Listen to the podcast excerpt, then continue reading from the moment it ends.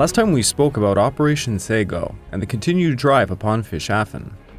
The evacuation of Kolombangara, designated Operation Se-Go, showcased how the Japanese were becoming experts at large scale evacuations.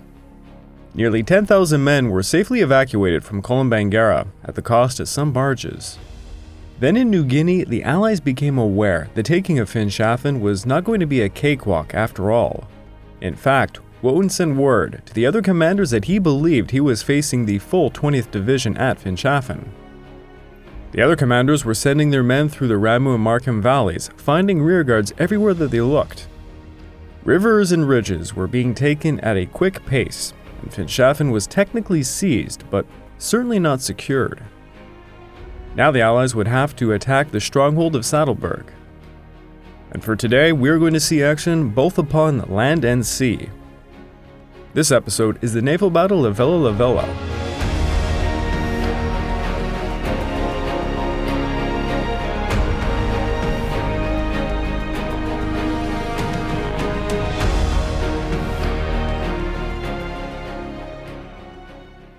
Welcome back to the Pacific War Podcast week by week, and I'm your dutiful host, Craig Watson. But before we can begin, I just want to remind you all that this podcast is only made possible through the efforts of Kings and Generals over at YouTube. Perhaps you want to learn a bit more about World War II? Kings and Generals has an assortment of episodes on World War II and so much more, so go give them a look over at YouTube. So please subscribe to Kings and Generals over at YouTube and continue to help us produce this content by checking out www.patreon.com slash kingsandgenerals. And hey, don't forget about our sister podcast over at The Age of Conquest, the Fall and Rise of China podcast, written and narrated by me. And if after all that you are still hungry for some more history, why don't you check out my personal channel, the Pacific War Channel over at YouTube. Over there, I just released a podcast where I interviewed Chuck Myers on the USS Hornet. Also, don't forget to check out my Patreon account at www.patreon.com slash the Pacific War Channel. Over there, I have exclusive podcasts, such as my latest piece on Tomoyuki Yamashita and how he became the Tiger of Malaya. The Japanese had accomplished another outstanding evacuation, managing to pull out nearly 10,000 men from the marooned and isolated island of Kolombangara. They managed this with limited craft and boldly under the nose of the enemy who enjoyed superiority over land, air, and sea. Yet, as you can imagine, this certainly showcases how the tide of war in the South Pacific had decisively turned. Japanese naval operations were becoming increasingly concerned with evacuating troops as their positions grew hopeless. The campaign for the Central Solomons was falling apart for Japan. The invasion of Bougainville was imminent. However, because of the evacuation of Kolombangara, one of its results would be the establishment of a staging base for barges and landing craft over at Horaniu, the northeast shore of Vella Lavella. Now, in the last episode, we spoke about the actions of the Tsuruha unit and how they were busy delaying Brigadier Potter's New Zealander forces. The Japanese had their backs against the wall at Marquana Bay, holding by just a thread. They had little food or ammunition left, with no possibility of resupply or reinforcements. Despite insufficient resources, Admiral Samejima was determined to rescue the doomed Tsuruha unit Samejima managed to convince Admiral Kusaka to carry out yet again another evacuation, this time of Vella Lavella, slated for the night of October the 6th. Before dawn on the 6th, Admiral Ujun departed Rabaul with nine destroyers divided into three groups. The first group was led personally by Admiral Ujun, consisting of the Akigumo, Isokaze, Kazagumo, and the Yagumo. The second group was led by Captain Kanuka Kunizo, who was aboard the Fumizuki, accompanied by the Unagi and Matsukaze, and a transport unit of six barges. He also had 30 folding boats and a transport named the Uzakumaru. The third group was led by Captain Hara Tamichi, aboard the Shigure and Samidare as backup. There was to be a fourth group, led by Commander Nakayama Shigoryoku, consisting of five subchasers, three vedettes, and a barge that would depart Buin to help. Ijun was to be the strike unit, Kanuka the transport unit, and Hara the guard unit. Ijun planned to have Kanuka and Hara standing off Marquana Bay, supported by the incoming 4th unit led by Shigoroku. Further support would be given in the form of eight float planes that would try to bomb Potter's men, with 20 Zeros providing air cover. During the morning of the 6th, Admiral Wilkinson received reports the Japanese might be attempting an evacuation of Choiseul, At the same time, his 10th Echelon was underway transporting the IMAC advance base to Vella Lavella, leaving the only available force being Captain Frank Walker with destroyers Selfridge, Chevalier, and O'Bannon. Walker was just returning from a run up the slot, passing by the Russells on his way home. Wilkinson sent word to Walker to pay specific attention to the coast of Choiseul as he passed around. During that afternoon, Admiral Halsey sent an alert to Wilkinson that the Tokyo Express was definitely about to make a run, but it was not going to be Choiseul. Instead, it was to be Marquana Bay. Wilkinson dispatched three destroyers from the 10th Echelon Ralph Talbot, Taylor, and La Valette, with Commander Harold Larson to reinforce Walker around Saco Point. They were to try and intercept the Japanese. Shortly after sending the orders, Walker received further intelligence. At 7:30 p.m., he learned that an unknown number of destroyers, 3 torpedo boats, and 6 subchasers were en route, expected to be in the area by 10:30, with an embarkation time of 11:30. At 9.02, he was told that possibly nine destroyers were coming. A few minutes later, another report passed on by some B 25s attacking Wuhan stated they had spotted four IJN destroyers, or possibly Jintsu class cruisers. Thus, pretty uncertain of what was actually out there, Walker's crews were warned to expect the worst, and they would sound general quarters by 7 p.m. Forty minutes later, the 938th seaplanes began harassing them. At 9:50, Walker announced over the TBS, "When we round the corner, close the gap and be ready for anything. I want to get the fish off without guns if possible." Wilkinson's reinforcements only made it to the rendezvous point at about 11:40, leaving Walker to have to start the battle on his own. Since the days of John Paul Jones, American naval lore had honored and applauded commanders who unleashed bold attacks on superior enemy forces. But in this case, Walker would prove to be too rash. Walker took his force around the north coast of Vella Lavella that night and began scouting the area, finding no sign of the enemy. Meanwhile, Ijun's strike force, followed by Hara and Kanoka, proceeded to their staging point and they arrived at around 10 p.m. Minutes later, a scout plane reported four cruisers and three destroyers northeast of Vella Lavella on a western course. The plane most certainly saw the Selfridge, Chevalier, and O'Bannon coming up the slot but mistook them to be cruisers. Ijun ordered Kanoka to take his group west towards the Shortlands while he and Hara turned back to meet the enemy. However, Hara's force was a bit further west and having difficulty due to mist causing a lack of visibility. At 10:30, the Americans made their first radar contact of the enemy, and 5 minutes later, lookouts aboard the Kasigumo sighted the Americans just to their south. Consequently, Ijun had turned to port heading southwest across Walker's bows, but he misjudged the distance and instead opened the range. Walker responded by increasing his force's speed to 30 knots to try and head off the enemy. Upon seeing this, Ijun changed his course at 1045 to south southeast to close in the range. Then at 1048, he ordered a 45 degree turn to south. These maneuvers actually worked to the Americans' advantage, and upon seeing he was presenting an easier target, Ijun ordered another simultaneous turn to port, which staggered his ships in line abreast on a course opposite and nearly parallel to Walker, with the range rapidly closing. The maneuvering blunder allowed the Americans to pull up to the nearest group of four IJN destroyers and to launch half a salvo of torpedoes, most of the torpedoes were fired at the Yagumo, which had been mistaken as a possible cruiser. Commander Osaka Higashi aboard the Yagumo ordered eight torpedoes to be launched before the guns began to fire. The Americans opened fire with their guns after the torpedoes, turning Yagumo into a burning wreck quickly. Ijun tried to course correct yet again, going south and then west. However, by this point, Hara had just made it to the battle at 1101 and the Americans saw his forces to their southwest, so they closed in to engage. This put Hara ahead and parallel to Walker, giving the Americans the perfect position to launch another salvo of torpedoes. At the same time, one of Yagumo's torpedoes hit Chevalier, detonating her number two gun magazine, blowing the ship in two. Her brigade and aft section swung across O'Bannon's path, forcing O'Bannon to ram into her starboard engine room. the force of the collision was mitigated by Commander Donald MacDonald, who ordered an emergency full speed astern when he saw the explosion on Chevalier. Two minutes later, a torpedo, most likely fired from Chevalier, hit Yagumo. At 11.07, one of Hara's destroyers landed a torpedo hit on the Selfridge, shearing off her bow and wrecking everything from the bridge forward. In just five minutes, 104 American sailors were dead and 66 were wounded.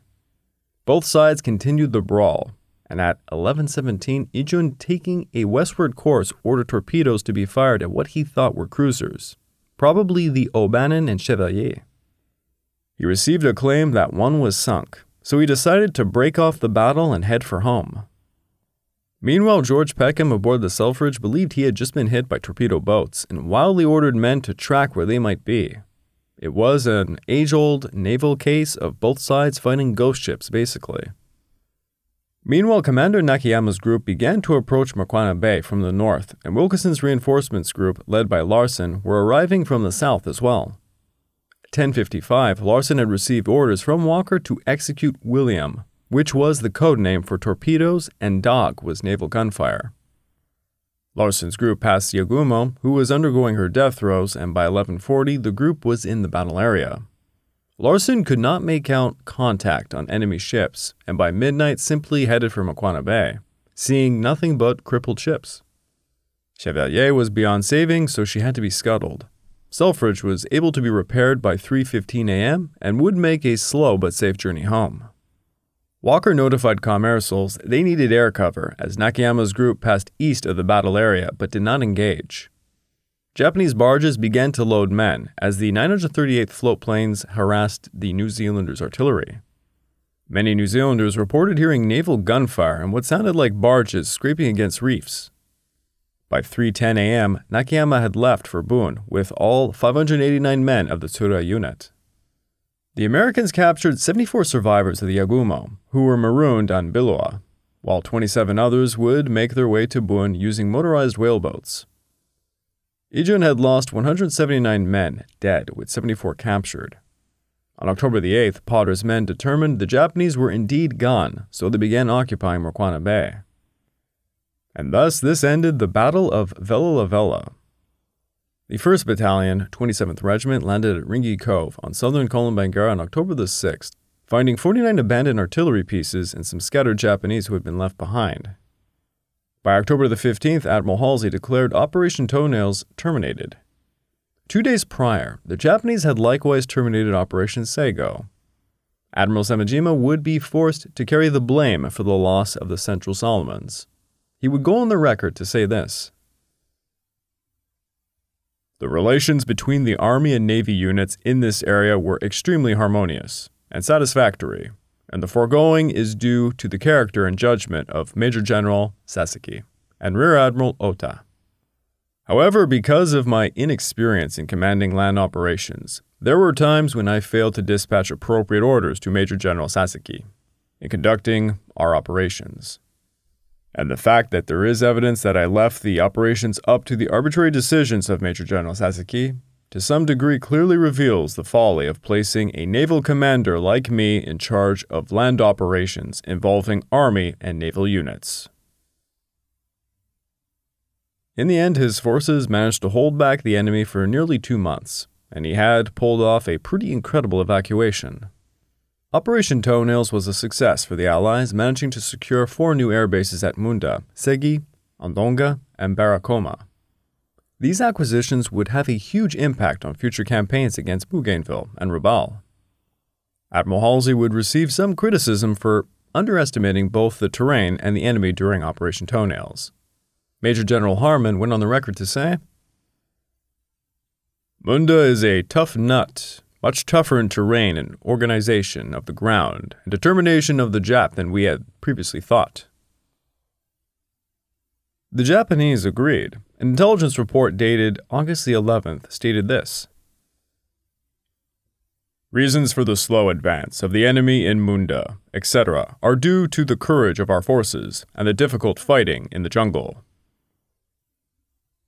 The Allies learned some important lessons, such as the necessity of adequate medical support, the implementation of effective evacuation procedures, close air support for ground troops, the effectiveness of naval gunfire support or lack thereof it, and the three most effective weapons against the Japanese were the 155mm gun, tanks, and dive bombers. These three weapons would be put into effect on Bougainville. The Central Solomons campaign saw 995 U.S. Army, 192 Marine, and 500 U.S. naval deaths, with 4,407 wounded. The New Zealanders and Fijians received 200 casualties. For the Japanese, it was estimated 4,000 or so died, with another 4,500 wounded. And now we have to head over to New Guinea. General Vasey's men were preparing for an assault against Dumpu, while being harassed by the infiltration specialists of the Seto unit. The Seto units had performed infiltrations against Dakisaria and Marawasa.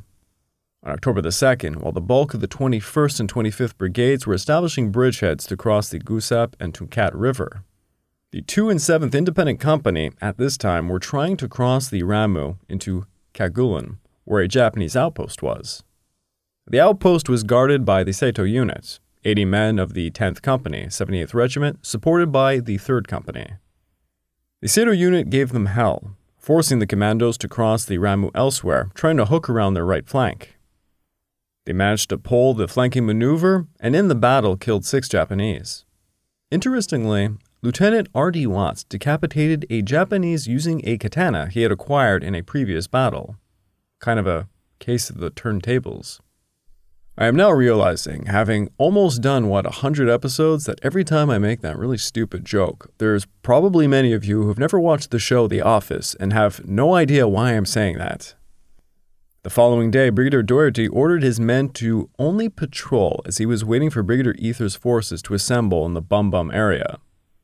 Yes, uh, there is a place called Bum Bum. I thought Nook Nook would be my favorite place in New Guinea, and I was wrong. On the morning of October the 4th, Dougherty ordered the 2 and 14th towards Wampun and the 2 and 16th to capture Dumpu. By 2 p.m., Captain C.L. McKinney's led a company of the 2 and 14th to find Wampun deserted, which was expected. However, the men had marched all day in the heat without any water. McKinney's company was sent to Karam to search for water. Another company followed McKinney's company soon after, and after a mile or so, they came across a banana plantation. They saw some troops cutting down banana leaves and assumed it was McKinney's men. However, these were actually Japanese of the Seto unit. The forward patrol were careless advancing towards the banana plantation when bursts of machine gun and rifle fire hit Colonel Honner and Sergeant Pryor. Pryor, wounded in his chin and chest, tried to drag his commanding officer back, but Honner had taken a shot to the leg and could only crawl. Honner began screaming to his men to figure out the position of the enemy, and this led Private Bennett to lead a small party to do so. The Japanese continued to fire upon them, and Honner was hit in his hand, adding to his misery. Luckily for them, the 2 and 14 sent a rescue party to extract Honner. Honner was gradually moved to safety by 5 p.m. as Colonel O'Day prepared to attack the Japanese at the banana plantation. At 6 p.m., O'Day led two platoons to rush their position where they killed 11 troops and a Japanese officer, driving the rest to flee into the jungle. The next morning, they would also kill a few stragglers. The action cost seven Australian lives of the 2 and 14th, while killing an estimated 26 Japanese and taking a single prisoner. Meanwhile, the 2 and 16th had successfully crossed the Suriname River without facing any opposition. They sent a platoon ahead led by Lieutenant Scott to check out Dumpu. At 4:40 p.m., he reported back that it seemed Dumpu was still occupied. Major Symington led forward a company to prepare for an attack on Dumpu. But when they reached its outskirts, they could visibly see Japanese fleeing the area. Thus, Dougherty's men grabbed Dumpu without a fight. General Vasey believed the 78th Regiment had failed to relieve pressure on the retreating 51st Division, but unbeknownst to him, General Nakano's men were already marching through the formidable Saruwaged Range. The range had an altitude of 3,000 meters where temperatures would fall below 10 degrees. Anyone who tried to start a fire from the moss covered wood would find it unbelievably difficult. Many men reported heating gunpowder from rifles to start fires. A lot of rifles were burnt away because of this. Their rations ran out quite quickly, leading to starving men turning upon the dead, and even the living. Private Kitamoto Masamichi recalled this. Seeing three soldiers had pinned a trooper to the ground while one of them stabbed him in the heart with his bayonet. I watched, shocked, as the remaining three soldiers cut slices of the dead trooper's thigh and began to devour the human flesh. I shouted at them as flies swarmed about their faces. They had become mad with hunger and fatigue. Kitamoto covered the corpse and they all moved on. Cannibalism reared its ugly head often for the Japanese, particularly in some parts of Burma by late 1945. Until now, the 7th Division was enjoying a pretty uninterrupted advance to Dumpu. Benabena was pretty secure as well, but General Nakai was establishing strong defensive positions along the Kankiryo Saddle. This would soon turn the campaign in the Ramu Valley and Finisterre Range into a gritty holding operation. In the meantime, the Allies were being directed towards the Finschhafen campaign, with General Herring ordering Vasey to hold the Dumpu Marawasa area. There he was to establish a new landing strip at Dumpu, and to not make any more large advances. Only the 2 and 27th Battalion of Lieutenant Colonel John Bishop would be allowed to advance into the Finisterre foothills. Dougherty hoped the 2 and 27th might reach Kambarum within the Finisterre foothills, and during a torrential rainstorm, they overran the area with no opposition. Bishop's men patrolled around and found the enemy was occupying the key feature guarding the exits of the Faria and Uria rivers, with some mountains northwest of Kambarum. Under the cover of rain, Lieutenant King took eight men to scramble up the feature, which panicked the Japanese, causing them all to flee without a fight. Thus, it was named King's Hill and would become an important tactical position and observation post. Apparently, King's men had come up just when two battalions were changing their troops' dispositions, and a platoon guarding King's Hill had retired before even seeing the Allied forces. Regardless, a company was sent to the Boganen mountain area that rose some 41,000 feet. The torrential rain caused a ton of delays for the construction of the new landing strip. In the meantime, the 21st Brigade patrolled as much as they possibly could. The 2 and 16th and the 2 and 14th patrolled west of the Mosia River, finding none of the enemy. On the 6th, the 25th Brigade sent patrols in all directions north of the Ramu Valley. They found signs of the enemy recently leaving the Bopa Rumpum area, the same at Koram. Just a bit north of Koram, it looked like there was a Japanese outpost on some high ground. Patrols took care near this outpost as it was expected Japanese snipers were there. But when further prodded, it seemed abandoned. The 2 and 2nd Independent Company patrolled the area of Sipu towards the Wamarimbo crossing of the Ramu, finding only signs the enemy had recently vacated the area. A small patrol skirmished with the enemy between Saas and Usini. Kisoa would be found unoccupied on the 5th. Overall, it was concluded the Japanese had abandoned the Ramu Valley entirely. On the 6th, Generals Vasey and Wootten received a signal that the 2 and 2nd, 2 and 4th, and 2 and 6th, and the 2 and 7th independent companies would become cavalry commando squadrons, which did not sit well with the experienced commandos. Since the beginning of 1943, the term commando had been increasingly used to describe a member of an independent company. The term was quite alien to the Australian Army. And the tasks undertaken by independent companies since the beginning of the Pacific War were not at all like what British commandos did. In a short space of two years, the independent companies had built up a proud tradition, and the men regarded the term independent company as a much better description of what they did, rather than the terms commando or cavalry, and thus resented the change of title. The next day, Dougherty's 2 and 16th Battalion occupied Bay Bay, and the 2 and 27th Battalion consciously investigated the upper reaches of the Uria and Faria River valleys. When the men went past the Faria River towards some high ground, they suddenly came across a party of eight Japanese. A fight broke out as they killed three out of the eight Japanese, receiving no casualties themselves. The Japanese looked to be withdrawing, and the Australians dug in for the night in a place designated as Guy's Post atop Buff's Knoll. These prodding actions prompted Nakai to order the 2nd Baton 78th Regiment to launch a counterattack against Buff's Knoll. An hour after midnight, during a particularly rainy night, a Japanese platoon charged up the knoll. The first attack lasted about half an hour before petering out. The Australian company consolidated around Guy's Post, establishing a defensive perimeter throughout the night. However, the night attack ultimately failed for the Japanese as they were not familiar with the terrain, and the heavy rain made a mess of their advance. On the morning of October the 8th, the Japanese tried to push again while the 2 and 27th consolidated their position in the Farrar area. The Japanese barely budged the Australians, and on October the 9th, Colonel Bishop ordered the company to advance forward astride the main Japanese route, going east towards the Kankiryo Saddle. The men over at Guy's Post followed them an hour or so behind as they skirmished with the Japanese towards Trevor's Ridge and John's Knoll. They would kill roughly 11 Japanese as they occupied both Trevor's Ridge and John's Knoll. But that is all we have for today on New Guinea, as we're going to be traveling back to the CBI Theater which honestly we haven't talked about in some time. Going way back to 1942, the Japanese Empire was at its zenith, forcing the Allies to come up with some special operations such as the Chindits. Our old onion necklace wearing friend, Brigadier Wingate, was running that show. But General Blamey also created his Inter Allied Services Department, known as the ISD. They were a military intelligence unit formed around several British Special Operations officers who had escaped Singapore before it fell. Inside the ISD, later named the Services Reconnaissance Department, a raiding commando unit was formed called the Z Special Unit.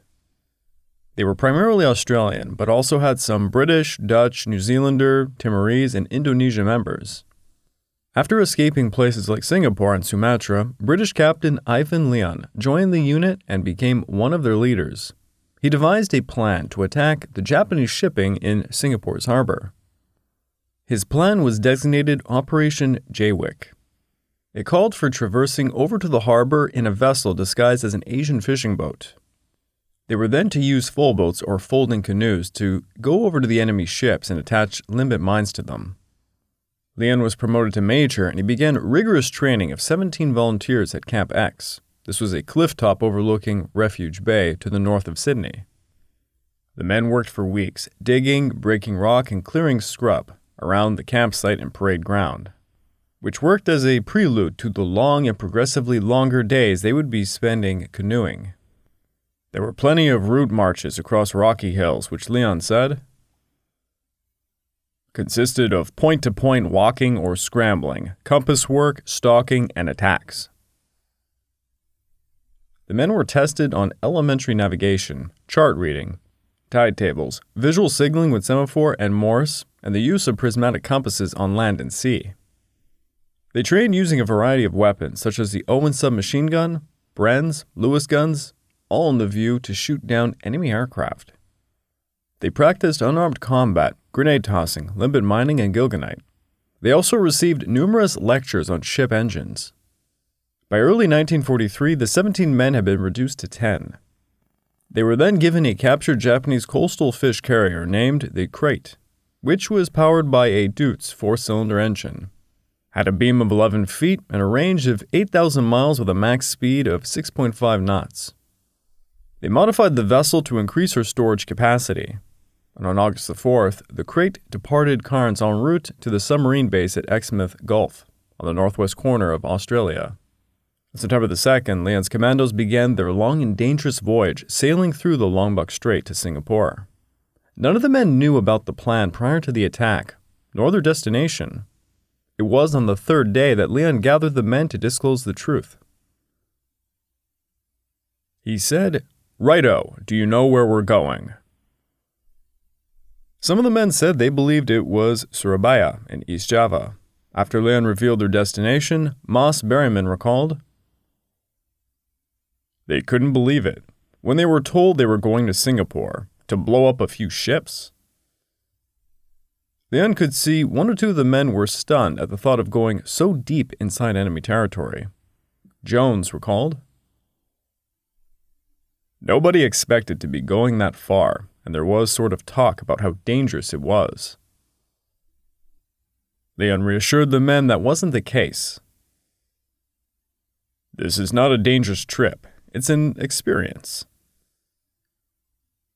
For anyone who didn't fancy it, Lyon said he understood, and he would, quote,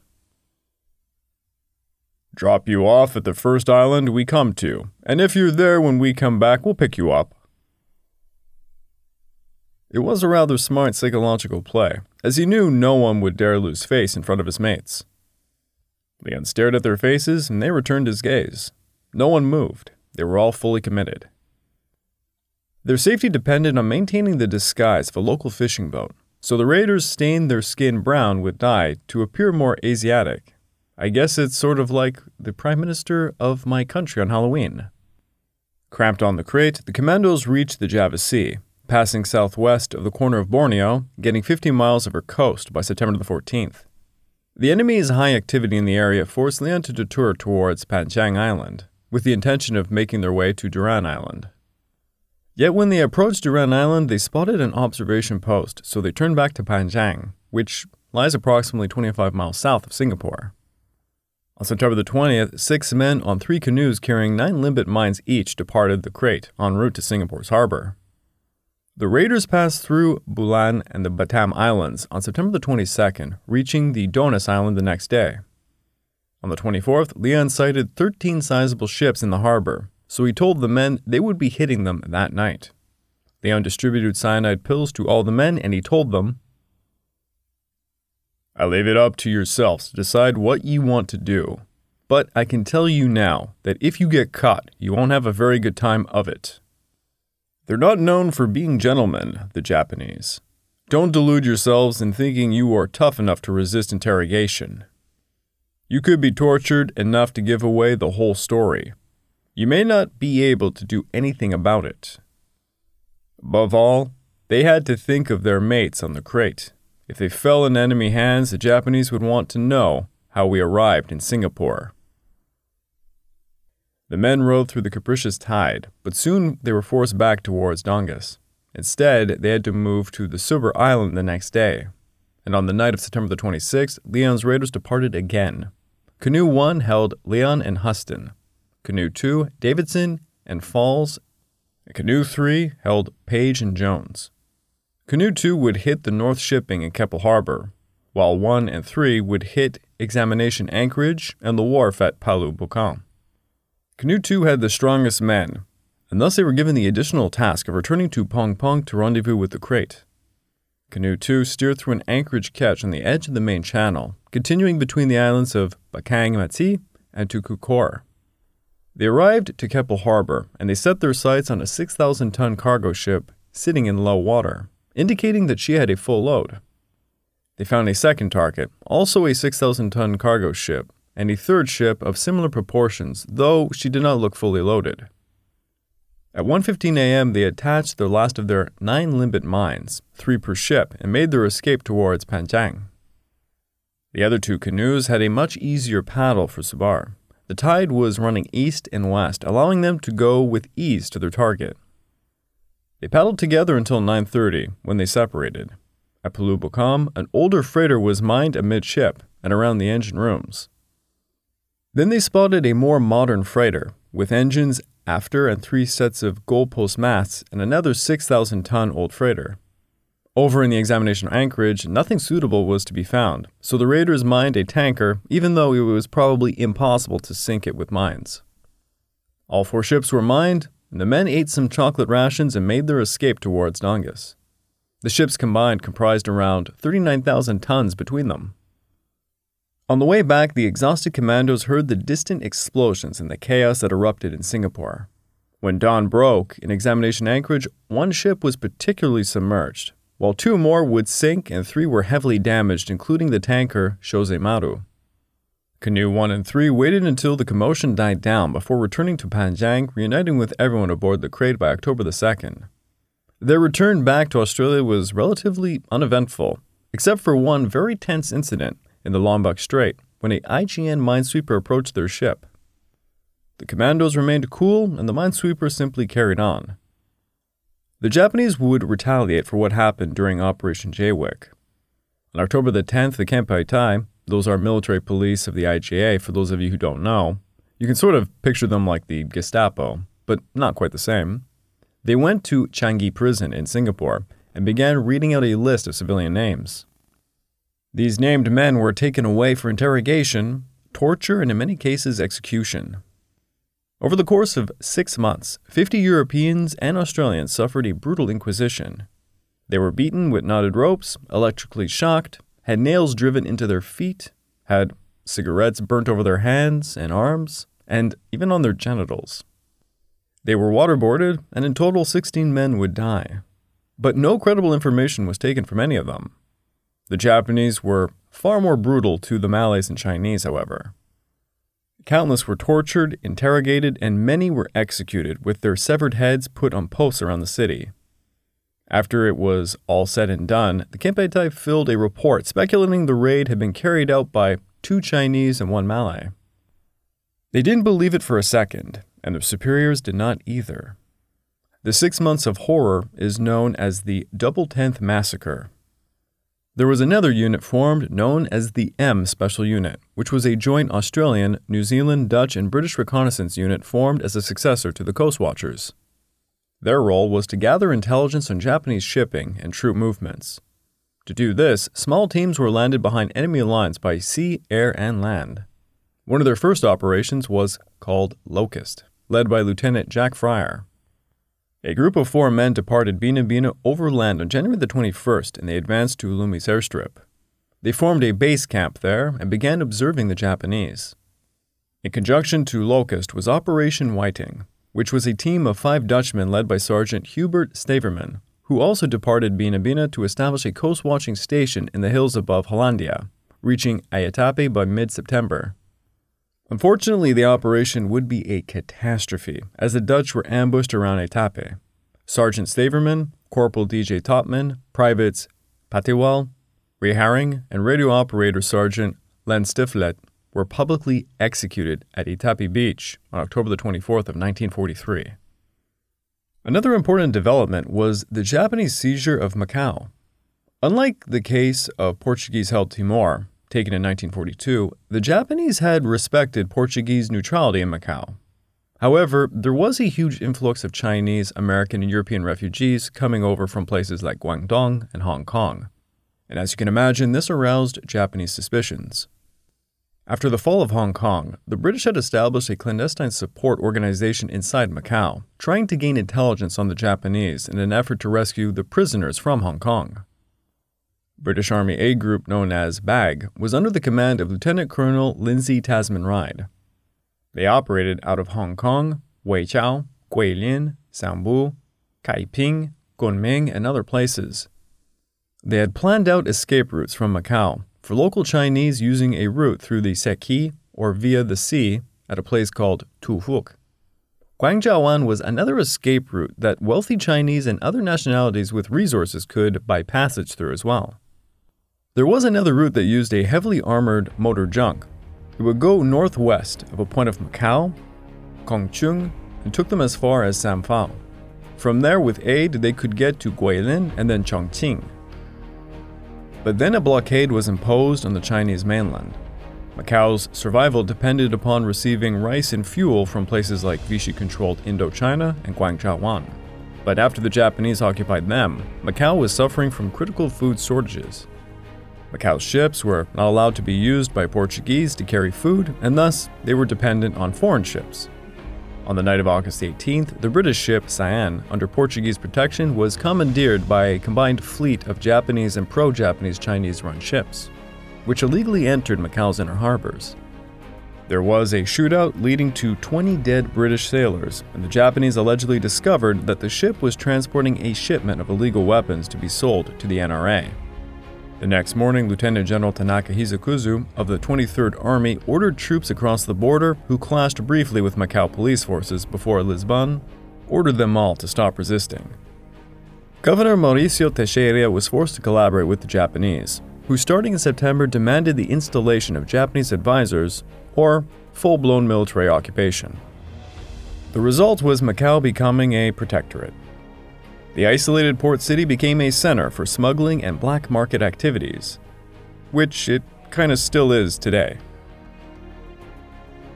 I would like to take this time to remind all of you that this podcast is only made possible through the efforts of Kings and Generals over at YouTube. Please go subscribe to Kings and Generals over at YouTube and continue to help us produce this content by checking out www.patreon.com slash kingsandgenerals. And hey, don't forget about our sister podcast over at the Age of Conquest, the Fall and Rise of China podcast, written and narrated by me. And if after all that, if you are still hungry for some more history, why don't you check out my personal channel, the Pacific War Channel over at YouTube. Please go check out my recent podcast with Chuck Myers. It's about everything USS Hornet, and his time being the main historian consultant for the film Midway. You can also check out my Patreon at www.patreon.com slash the Pacific War Channel for exclusive podcasts. This month's exclusive podcast is on Tomoyuki Yamashita and how he became the Tiger of Malaya. The battle for Vella Lavella was over. The Japanese had yet again proved themselves experts at the art of evacuation. The battle for Finschhafen was not over by any means, and now the Allies were cautiously proceeding forward lest they repeat any mistakes learnt in Bunagona, Lae, and Salamaua.